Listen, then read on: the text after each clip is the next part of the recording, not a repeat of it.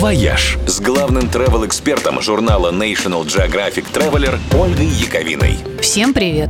Возможно, вы слышали шутку, что ко всему тому, что сейчас творится с нашим миром, не хватает для комплекта, ну, разве что гигантского астероида.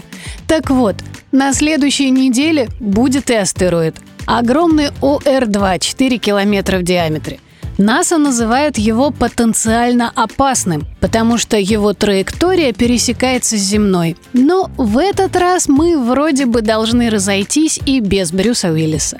Тем не менее, 29 апреля астероид подойдет к Земле так близко, что любоваться им можно будет даже в любительские телескопы.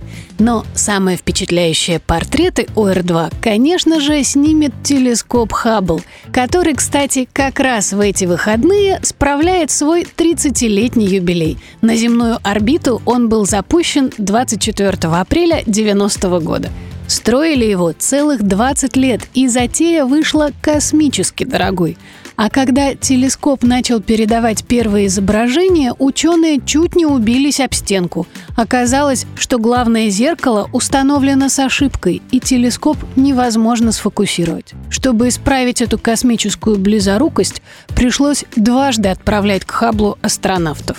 Но все кончилось хорошо. За 30 лет работы Хаббл заглянул в самые дальние уголки Вселенной. Снял моменты рождения звезд, черные дыры и вообще наделал таких офигенных фото, что теперь их печатают на обложках и регулярно делают выставки.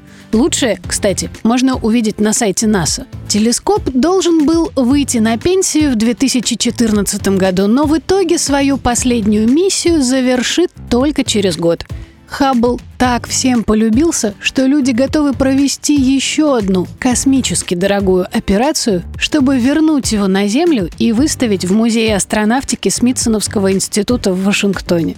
Но пока еще мы успеем немножечко посмотреть на мир его глазами.